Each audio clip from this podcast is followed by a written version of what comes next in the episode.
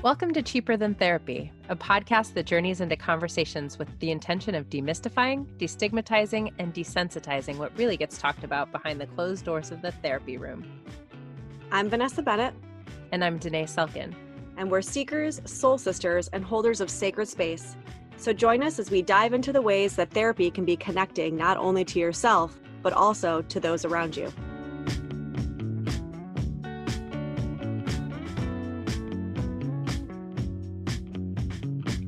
So, this episode, guys, was so powerful. We mm. actually, before we got on with Amanda, we didn't know where this was going to go. Yeah. I feel like we, we were like, like, there's so many things yeah. we could talk to Amanda about. Yeah. But that's the beauty of what we do too. Like part of us, even though we're interviewing people, of course we have them send us like, you know, little blurbs ahead of time and we know who we're interviewing and we do a little research. But even like how I approach my sessions with clients, I'm also trying to leave so much space for the psyche, right? Like so much space for the psyche to take us where it wants to take us because mm. those are always the most rich, I feel, uh, conversations. And sure enough, this was exactly the kind of conversation that I wanted to have, that I needed to have. I'm like fired up about it after the fact. I'm going to go research her work more, you know, yeah. all the things yeah, she's really such a gift and a powerhouse. And I feel like we touched on so many topics, you know, um, parenting, relationships between parents, the masculine and feminine, co parenting, and um, just sort of living your truth and how to get still with yourself when we're in emotional overwhelm and how right. to allow for all of the emotions just right. so and many really things concrete tools too which i always appreciate the left brain to me does you know like concrete tools to be able to in a heightened moment especially with your kids um, how to bring yourself back down and kind of pull from your highest self rather than kind of the lower self that we tend to function from when we're really activated yeah. And I love how she sort of spoke to things in a way that both of us were like, oh, we've never heard anyone describe right. it that way, but that's so powerful. And I think whenever someone gives you tools and delivers them in that way, then they sort of stick with you. They stick. Yeah. Yeah. Yeah. So as you can tell, we were excited about this guest. I hope we you loved it. it.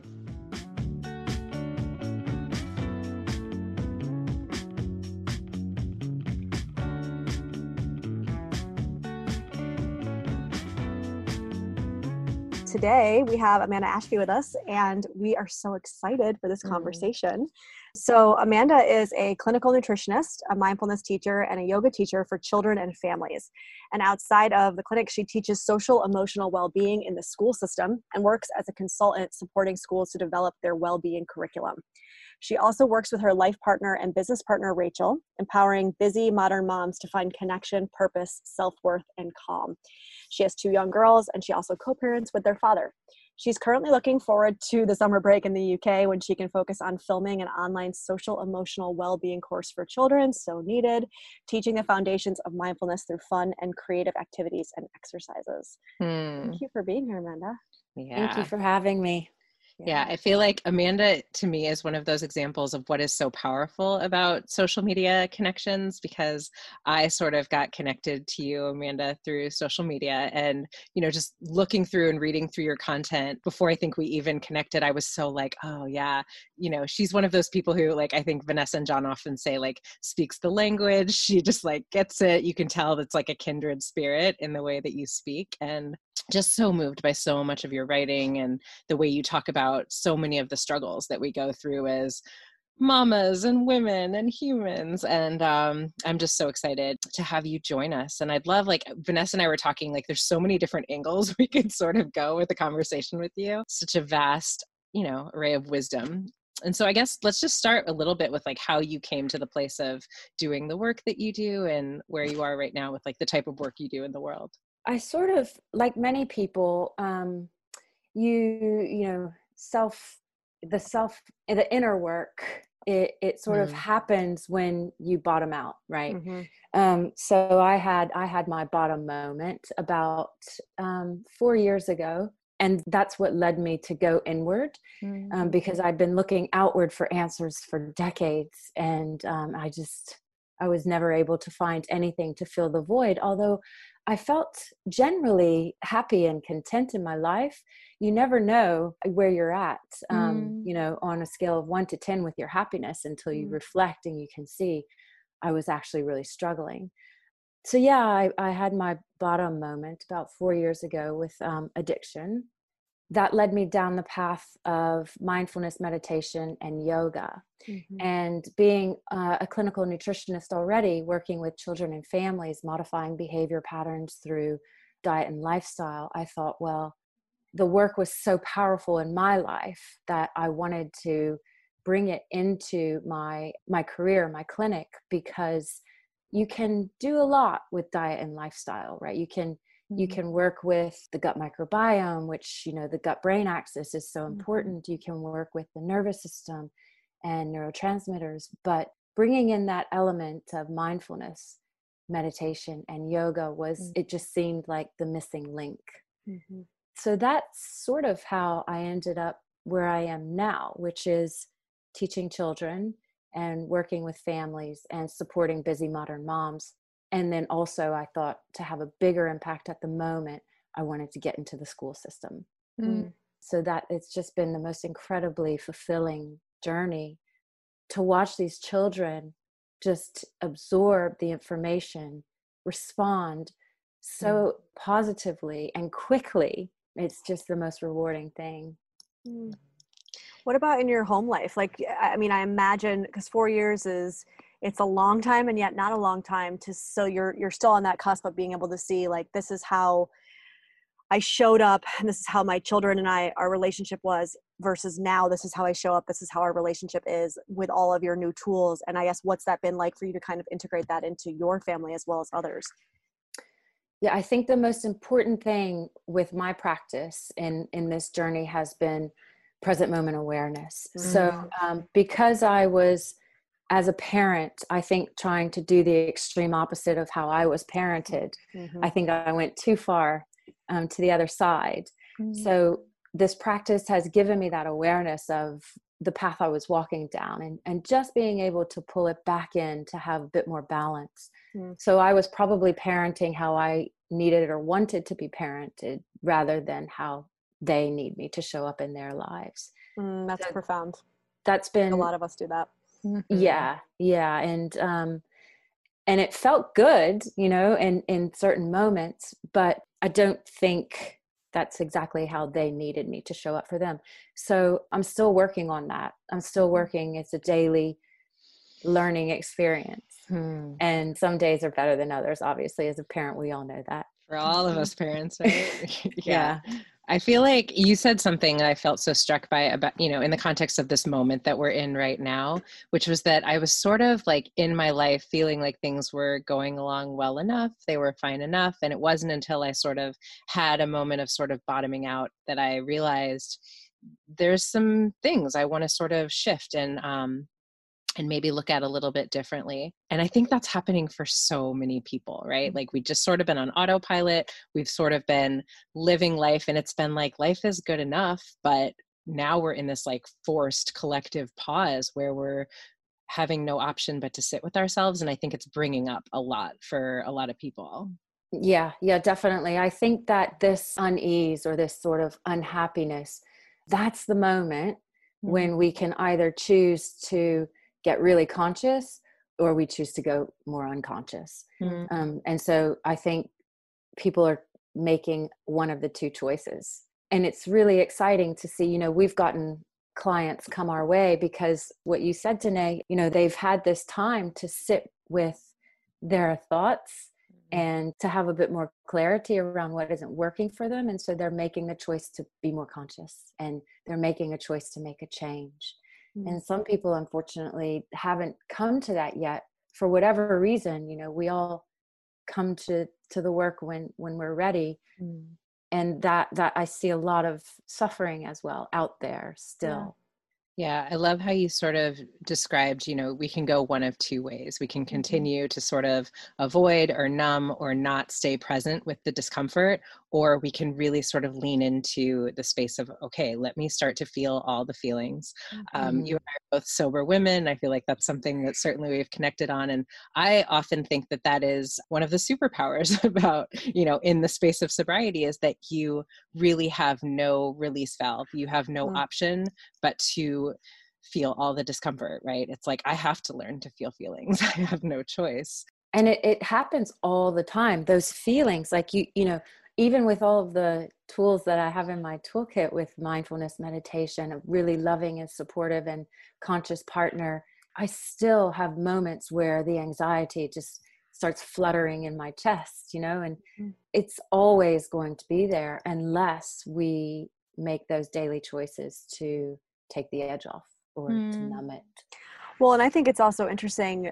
So, this, what we're talking about right now is bringing up for me. I, I did a post the other day, and I've had a lot of people commenting on this idea of um, happiness. And so, what you were saying, right? It's like people are choosing these two paths.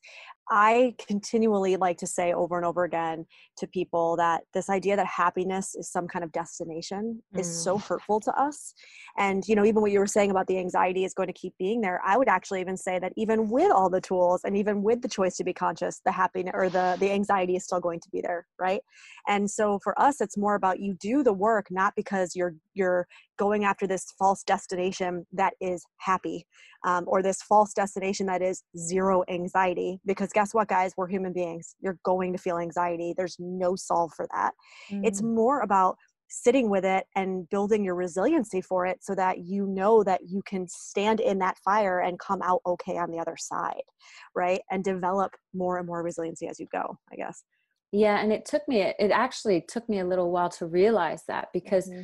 i guess the idea like you say is you do the work you know I, am I'm sober i'm clear i'm strong i have so much clarity and why am i anxious right now mm-hmm. you know i'm and i guess that's part of figuring it all out it's just a message right mm-hmm. anxiety it's right it's just a message about something that is going to happen or something that you're you're not quite certain about and mm. it's just sending you a message to mm-hmm. to get a mm-hmm. little a little bit more clear with your thoughts and feelings and mm-hmm. it can be overpowering and i think that's when we need further support and that's when you mm-hmm. guys can come in and really do your work to to help people understand their situation their thoughts and their feelings mm-hmm. but i think generally just as a the human population it, it's always going to show up nothing we can do to stop that Mm-hmm. Um, and I think, you know, it, it's really damaging to us the messaging that we receive so early that that we should be attempting to stop any of our right. emotions any of our feelings to your point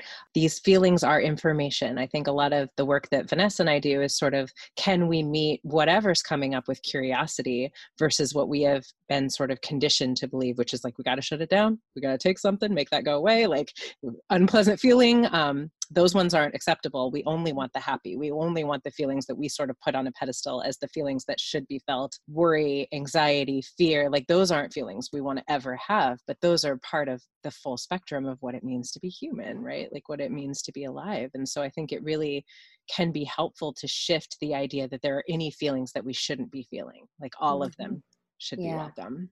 I feel like that's where we can really learn about ourselves as well. Like, for example, earlier in the week, uh, Rachel and I, we we had our anniversary.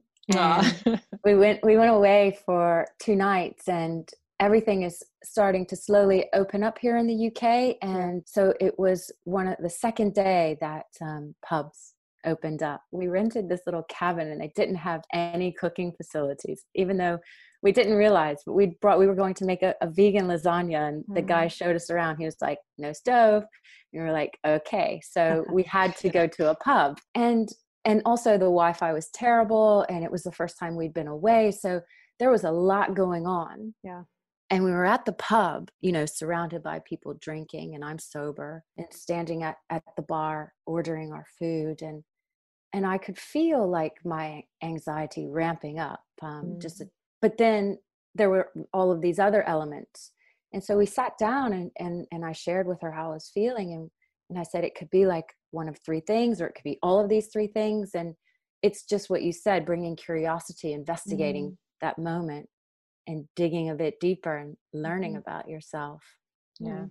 love that those i mean we're on a screen where we can see each other right now we're we're doing a zoom session but your face lights up when you talk mm-hmm. about rachel i mean yeah, it's so beautiful so i'd love if you tell us a little bit of the story um, about i know you were married to your children's father and will you tell us a little bit of the story of you know how you met rachel and how all of that came about in your life Yes, I will. So my ex, Darren, he's a, he's a great man, mm. um, and we met when we were young, and we were living in LA. Mm. Um, he's an, he's an actor, and I used to work in television, and we came together really quickly and made choices, and it all kind of felt right in the moment. Like something was obviously right because we decided to get married, moved to London, but we always said in our relationship that we were never able to have that moment where you sit down and go like ah right mm. even even from the very beginning so we stuck with it obviously we were meant to have our children and then children you know if you don't have a strong foundation they can really mm-hmm. damage a relationship they just show mm. all of the cracks i think and so we we you know we just got really honest with ourselves and with each other and we said okay we've tried for 14 years let's let's try another way mm-hmm. and so we we knew that we had a strong friendship mm-hmm. But the marriage like the romantic element it just wasn't working for us anymore. So dissolving the marriage just admitting that allowed us to, to start to breathe right? We were mm-hmm. able to exhale. And sort of at that time i was quite early into my sobriety and um, well i was about yeah nine months in. I'd known rachel through work and we just we had she we had a really strong friendship and it just started to grow into something more that upon reflection it was growing for a while but we just didn't know it because neither one of us had really ever been in a same-sex relationship. Mm. and so yeah we just I, I just we were talking one night and i said i totally have a crush on you. And she kind of had to sit with that for a bit. And then she sort of came back and said yeah me too. And that was the beginning you know we just it was so scary. All of these ideas of you know well i'm a heterosexual woman i, I was married i have two children i can't be falling in love with a woman this is crazy mm-hmm. but eh, who's who who puts those rules in our mm-hmm. lives like where do those rules come from so yeah we just we we stepped in to the to the we dove straight in to the water and it's been the most amazing relationship mm. it's supporting loving nurturing we have i mean obviously we have our difficult moments we have challenges but those challenges they don't activate us like mm. we we get really conscious about it and mm. we sit down and I don't know if it's a woman thing. I don't I don't know if it's a twin flame thing, mm. but um yeah, so here we are. And we're doing this life together. Yeah. That's so interesting. Right before we got on, Danae and I were having a conversation about um, it's actually funny. I mean, we were talking about the whole Will Smith, Jada Pinkett Smith thing that's going on right now. Have you seen this um, story? Um, well, I, I saw a little bit about it. It please fill me in. Yeah, I mean, to the top line, Danae, but basically, you know, Just basically they were, you know, like eh, short short version of it it sounds like four years ago they separated for a while and um, you know someone that jada had a relationship with while they were separated came forward and said i had this relationship you know and they sort of sat down for their show red table talk to say like here's the truth of what happened mm-hmm. and people are losing their minds like they're yeah. like all of these memes people are so like can you believe jada's out here punking will like this is just like on a break like rachel and ross like people are it's just hilarious to sort of see the reaction has been so strong to them speaking about what happens after you know like they've been together 25 years in marriage yeah and right? like we were having this conversation about just kind of what you said like who puts those ideas in our head about what it's supposed to or not supposed to look like right and why is it that like you were saying people are losing their minds right it's like we are served up this fairy tale idea of what a relationship should look like, right? It should be between two heterosexual people. It should be happily ever after. You should be with each other until death do us part. You should be happy the whole time, right? There should never be any fighting. It's like this whole ridiculous notion that we're fed from such a young age and i think it's a breath of fresh air when i hear people who like you have maybe not bucked the system and like you know you were purposely kind of driving to do that but this i just stepping into no this feels right for me i'm going to explore this and i'm going to be okay mm. with what i've chosen in my life even if it doesn't look like what people would be comfortable with it looking like Mm-hmm, mm-hmm. Yeah, I think relationships they're meant to grow and evolve. And if two people are in a relationship and they can't grow and evolve together, then where are they going? Mm-hmm. Right? So maybe that was that was what they needed. Maybe this this sort of quick relationship or moment that Jada had with someone else helped her grow and evolve as a person and he had his experience and he was growing and evolving as a person and then they came back together, I guess. Right. I don't know but i think that's where we need to look at our relationships. Are we growing and evolving together? Mm. and if one if you're not then someone is stunted right, right. because if we stop growing then we're stagnant. Yes. and and and where are we going right? Yeah and i i love how you sort of speak to that evolution can look like so many different things you know? Um i was leading a, facilitating a group this week where we were sort of talking about one of my favorite teachers esther perel talks about how if you are married or in partnership with someone you will be with hopefully four to five different people within the context of that partnership throughout a lifetime because we are meant to change. We are meant to evolve.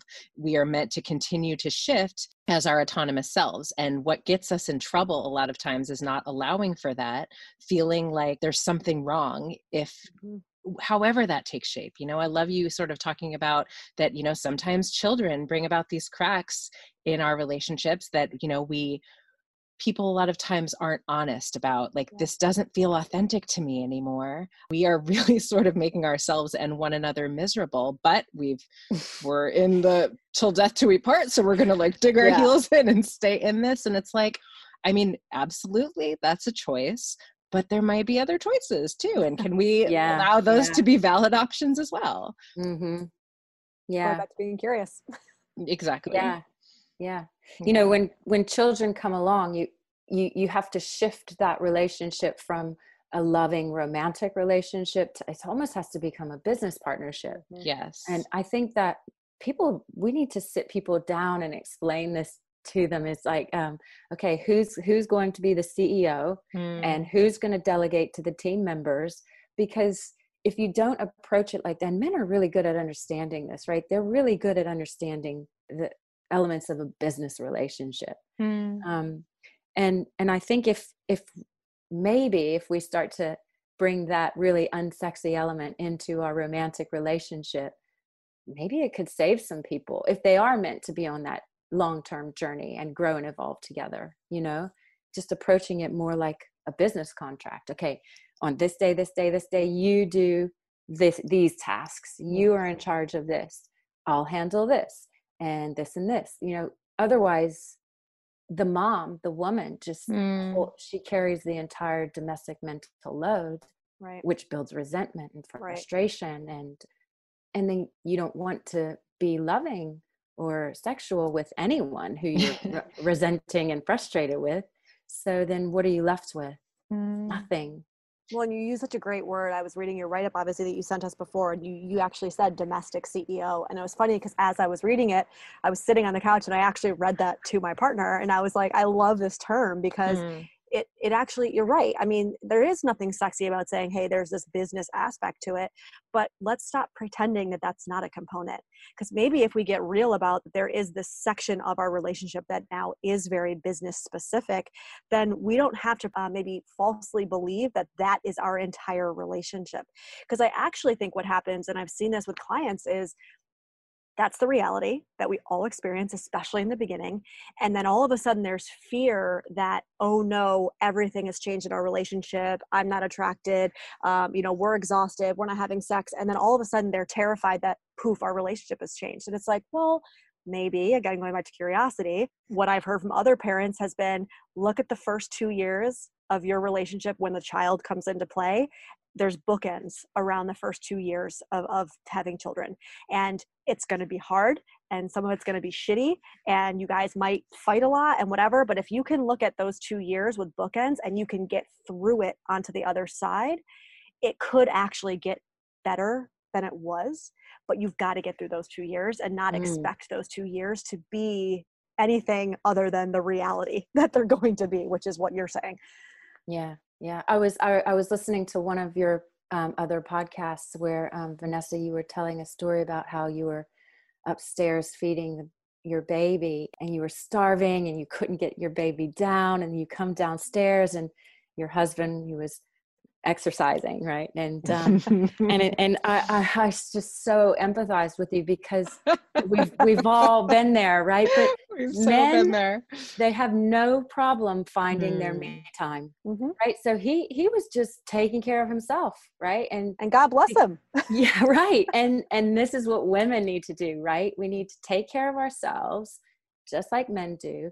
And men need to start to take care i think a little bit more of the mental load just like women do. Mm-hmm. I'm so curious to actually talk to you about this more, Amanda, and get your perspective because I think if there were one thing I talk most, and I have, for whatever reason, a lot of the clients that um, I work with end up being mothers, and most of what they struggle with is sort of what you're speaking to.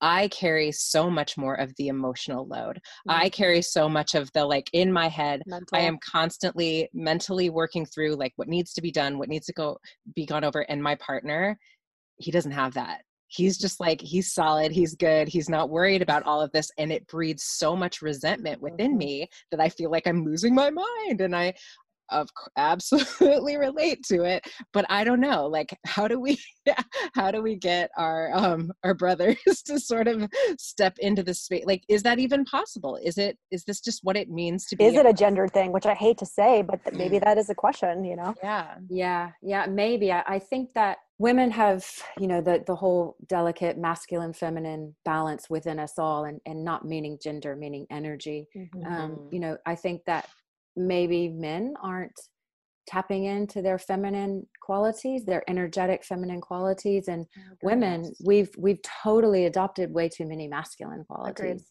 mm-hmm. and so i mm-hmm. think it's just looking at that and so the when we do work with our clients um, local lab that's our business we sort of our underlying um, kind of what what we look at as the root cause mm-hmm. is energetics, right? Are they too masculine? Do they have enough feminine? How do we bring that into balance, the yin yang? That's one thing that we always look at because when you start to do that work around that energy, are they too much fire or too, you know, too much water? Then you you kind of can allow them to come into more balance. And I think there's too much masculinity mm-hmm. altogether yes. in the world and in relationships maybe if we start to allow our men to be a bit more energetically feminine yes. and women to not be so masculine. Overcompensate in a way. Yeah exactly. We're doing it all. Then maybe that we can come together and have a bit more balance in our home lives. I don't know. I love that. Yeah i love the way you describe it so much because i think that's something that a lot of times we aren't aware of but is such a truth like we don't think of women being so deep in their masculine especially in this period of motherhood it is a very like task oriented doing fire like it is very like in your masculine energy mm-hmm. and to your point i think it a lot of times makes it so that it's just too much of the masculine in our society mm-hmm. as a whole i love yeah. that well and i also it. see you're right i think it's too much i think it's necessary right because to your point this part of motherhood actually does require that energy mm-hmm. but what and what i've seen is that i think a lot of times to your point um, Amanda, is that like because we haven't allowed our men to step into their feminine they're not skilled at it right so mm-hmm. what happens is we step into that masculine which is necessary and i almost see them retreat mm-hmm. and so they just retreat because they actually don't know how to meet it with more feminine they just back off. And so they back off which in their minds maybe is allowing us to step in but actually it just breeds resentment in us because then we feel like they're just giving us more. Yeah yeah. You know one of i think one of the most beautiful feminine qualities is compassion. And mm. i think that as new mothers rightfully so we're, we're we've bonded with this baby. We you know we spend m- many more hours with our our new baby purely because we're feeding it. Right. But when our partner steps in and, and tries to do something or take care of the baby i don't know if we have enough compassion mm. for them in their journey to allow them to do it their way experience it it their way create the bond that they need to do. We're very quick to to sort of jump in and say no do it this way. Um, and so that maybe that compassion element is missing i don't know i was watching mm. an episode of this is us the other day and um, season four on Amazon Prime. That's where we were watching it. I think it's on NBC there. And um and there was this scene where like they were packing up the car and mm. Kate, the new mom, was what she had the baby and um what's his name? The dad. Um, he was like getting everything together and he forgot the monkey and oh my god you forgot the monkey how can you forget the baby's monkey and it's just like where's where's the compassion you know it's uh, Vanessa's smiling from ear to ear. Like her smile is so big right now. You're going through all of this right now. Yes, in it. I'm like, where's the damn monkey? yeah. How could yeah. you forget the monkey? Yeah but i think you know you bring a really interesting i feel like this is like and maybe it's because i was just watching um, red table talk so will smith and um, jada pinkett smith are really alive for me right now but um Will Smith was talking about a little bit of what you're saying, how he was like, you know, I feel like society really like fathers have a hard time being fathers, right? And they mm-hmm. get a lot of like flack for like the ways that they aren't showing up. He was saying, like, especially in the black community, fathers get a really hard time. And he was like, but he's like, I gotta speak to the mothers here a little bit. Like, mm-hmm these kids are yours. We get it. They come from your body. They will always be yours, but you guys got to be like you got to let us in, right? You got to let yeah. us be fathers. And you sort of have to take the lead on that. And you have to sort of give us space that we're not going to do things the way that you would do them. We're not able to sort of nurture in the way that you would, but we are so necessary, you know? And mm-hmm. for me, like, I, I really, I, I kind of needed to hear the way yeah. that he sort of broke it down. And I think you know um, i similarly am co-parenting right now and am in that space of just like i need to allow him to parent the way that he he parents and it's not going to be the way that i do a lot of things and that's actually really necessary and really okay. Yeah it's good for the children as well because they get right. to, they get to experience all of it. Darren we co-parent 50-50 right? And when the girls are with them they are absolutely better than fine right? Mm. they are thriving and i i still carry a bit more of like you know just things right? Like shoes and clothes and gifts whatever. But when they're with him he does everything. Mm. and they are happy and thriving. So they can do it you know? Yeah. we have That's to it. let them. Yeah, yeah. Yeah yeah, and it's um, one of the other things that I, I read when you when you know you sent us over your write up is this idea of us breaking out of these like kind of toxic family dynamics that I think we get ourselves into, and I feel like this is actually part of that. You know, and a lot of I think what Vanessa and I like to do, and um, the reason we wanted to sort of do this podcast was like normalizing the struggles, right? So um, co-parenting works really well now. It sounds like, but was it were there moments where it was more challenging than it is now?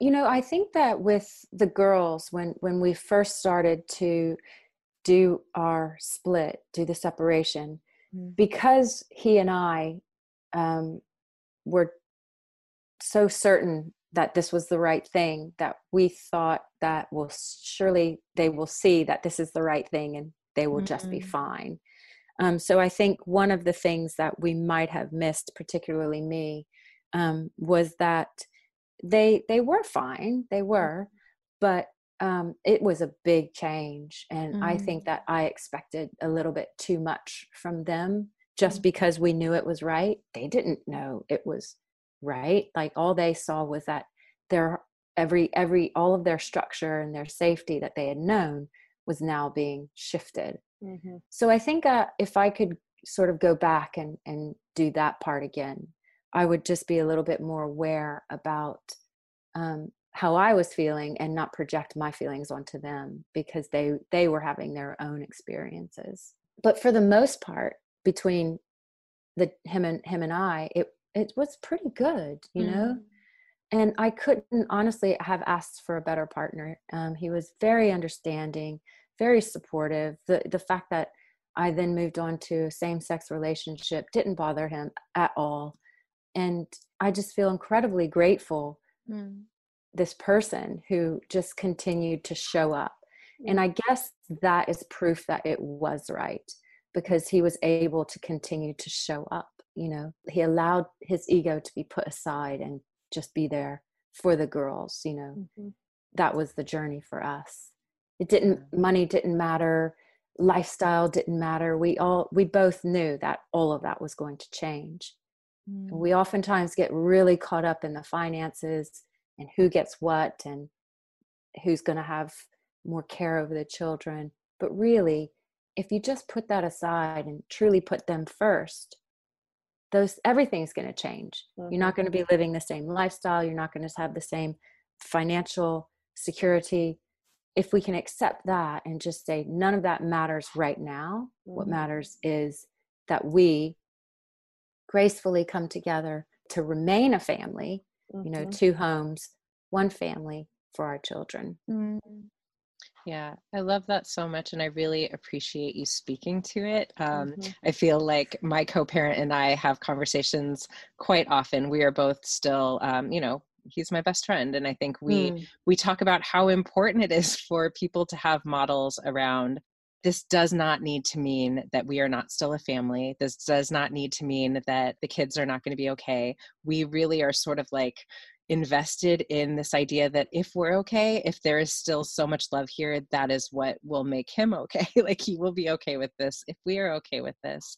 Um, and I, I just think it's really important that people have models, um, you know, because I think so often like our our egos or our ideas around how society is going to experience this breakup mm. keep people sort of dug in in resistance versus sort of allowing for okay this is the truth of what's happening so how are we going to sort of allow this to evolve as it is anyway versus sort of that resistance and that that fighting that happens i think when a lot of times it doesn't really have anything to do with what the truth is between us but what we think society is going to experience around this mm-hmm. you know you're so right you're so right i i had that that thought as well like when mm. when we were making this decision i i thought but i don't know any parents who are separated or divorced why I, i'm going to be the only one. you know i was judging myself because i didn't know anyone else rather totally. than thinking yeah it's it's really interesting we we see it as such a failure don't we mm. and so many times when i work with people who are separating or separated and have children it's so hard for us to see outside of ourselves and see outside of our own pain or mm. our own anger or our own hurt or betrayal or whatever it is that we're going through and see the child mm. as to your point putting that first and foremost and it's not to minimize the pain that you're going through but you know this this being that you've brought into this world uh, can you put them first at least for now until you can go and address your own pain and and because what happens is you know by by not doing it that way we end up actually not on purpose but we end up basically giving them our pain to carry mm-hmm. we basically hand it mm-hmm. over to our children um, and and it's so unfair and i see so much damage caused uh, by that in, in, in separating parents that you know do that daily Mm-hmm, mm-hmm.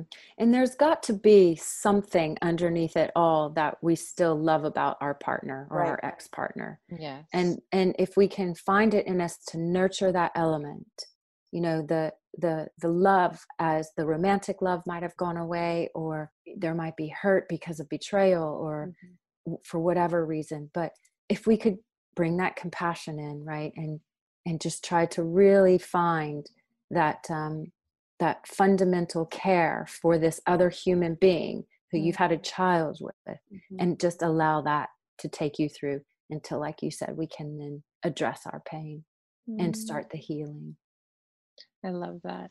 You had this post the other day, Amanda, that I just thought was so beautiful, where you're sort of speaking to the complexity of your daughter's emotions and how you sort of, you know, tend to yourself in riding the waves of what's coming up for her. And I, you know, I think there's not a parent in the world that can't relate to what you were speaking to, and that so much of the time we want to sort of shut down whatever's happening for them because it's mm-hmm. really uncomfortable for us.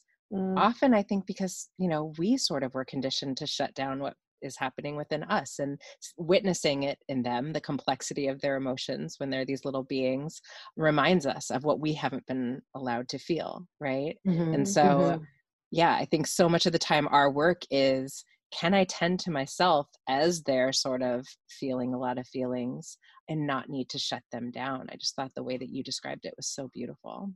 Mm, thank you. As soon as you start to understand the age of the child that you have, they've grown into a different age.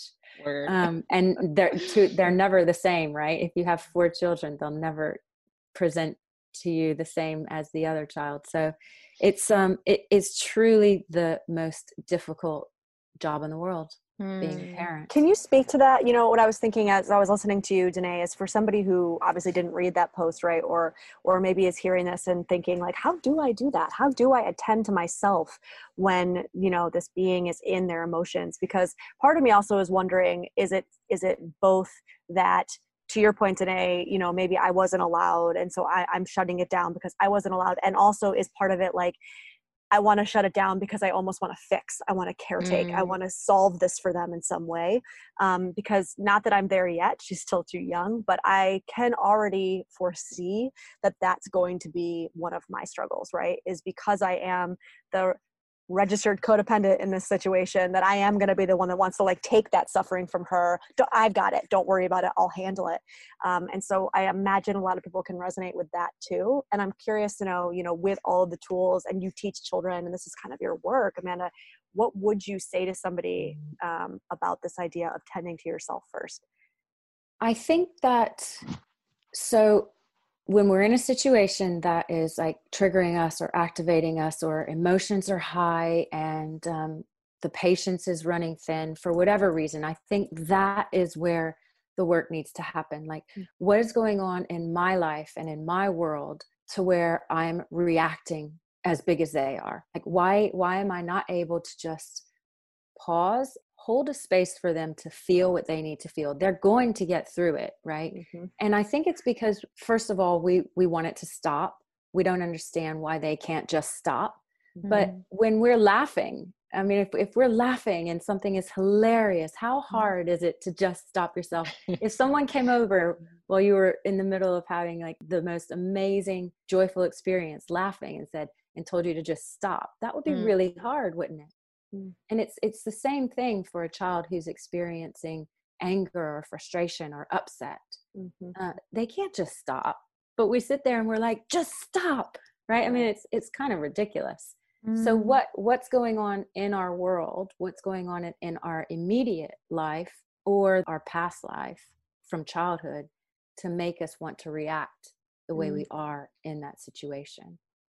And when we become aware of that, I think it helps us to just have that moment of pause.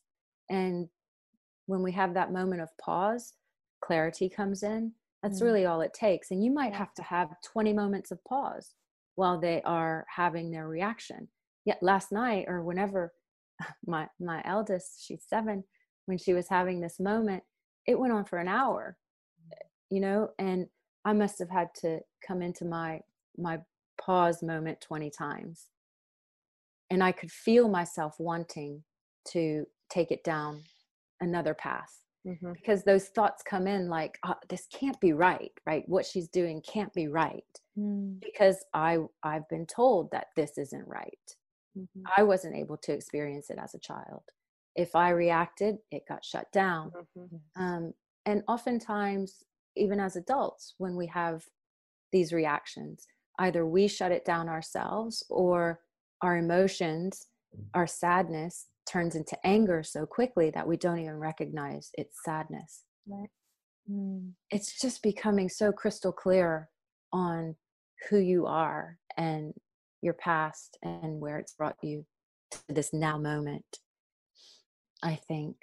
Oh, yeah, I love the way you describe it in terms of like how hard it would be to shut down your laughter. I've never heard someone sort of describe mm-hmm. it in that way, but that's so powerful to me. And I think, you know, what you're speaking to just really sort of brings it back to that element of self compassion because here's the thing as parents, we're not going to do it perfectly. You know, we're going to have moments where it's like, I needed to shut that down. And I can't, like, I certainly have moments with my three year old where I have to circle back and be like, you know what? Mommy sorry i was mm-hmm. frustrated mm-hmm. you know um it is what it is right like we have had a lot of conditioning for our entire lives that has taught us that to your point like something must be wrong if my child is in these big emotions right with like, them with me with the situation yeah. yeah all of it all of it. And if people are around and watching oh right. my god the, the shame and the embarrassment right? Right. That's so I, i'm glad you brought that up because i think that is some of the moments when it's the most difficult to do what you're speaking to. Um, my, my co-parent and i were having this conversation yeah. the other day about like you know the embarrassment of him having a tantrum out in public in front of other people. And i was like i don't care who is watching the tantrum. Like he's three. He has a tantrum. But i think then our sort of societal pressures of like you should have a well-behaved child who listens who you know well because i know you're a co-parent i'm also imagining like i know that i would be him in the situation like the mortification right when you're taught to like this is not what you do. This is not right. what good girls and boys do. And you know what? You're going to listen to your parent, whether you like it or not, even if I have to instill the fear of God into you. like, mm. like, that is how I was brought up. All I needed was Same. like a look and it was totally. like it and that was it, right? It was shut down. There was no question. there was no conversation. So And me too, but I feel like right. and this is my struggle a little bit similar to what you were You're better with it though. Well, but I feel like I can sometimes swing in the like what Amanda was saying in the beginning. I want to like be so so like on the other end of the spectrum to what yeah. I was raised with that I'm like, yeah. it's all fine, let them live. Yeah. there's a balance sometimes with that too. Because yeah, because then yeah. you got a kid that's like cl- literally climbing up the walls, slapping you upside the head.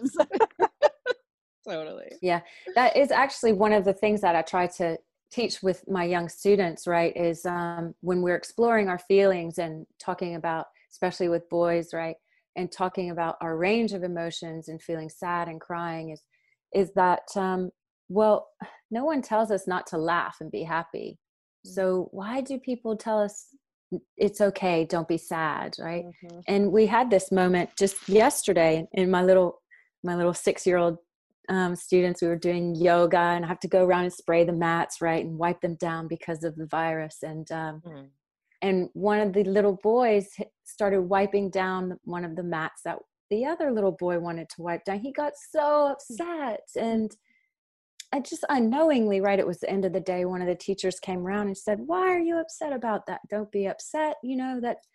But maybe we can say, Okay, how did this make you feel? Mm-hmm. And he said, It made me feel sad. And I said, Well, turn to your friend and tell him that, you know. Mm-hmm. And he did and his little friend said i'm sorry and it really can be that simple yeah you know if we just start to change our perspective change our language and allow our children to just feel it all you know mm-hmm. especially our young boys mm. i think that's a big big way that we need to look at moving forward i love it Amanda, will you speak to a little bit of the work that you do with Local Lab? This is one of the things I was telling Vanessa about that I'm so excited because I feel like, you know, our work in depth psychology, certainly Vanessa's work in terms of like transitions and that transition from maiden to motherhood that I think that mm-hmm. you guys do a lot of work around. I'd love if you'd speak a little bit about what Local Lab's mission is and like what you, um, how you got into doing that work. Yeah, so well, because I work with children, I do all of the social emotional work with children, and then they go home, and you just want to make sure that that family home can support all of the work that right. you're doing with the children. And so we thought, well, Rachel, she's a writer, very gifted writer, but she's also a yoga teacher and a meditation teacher, and she primarily works with adults.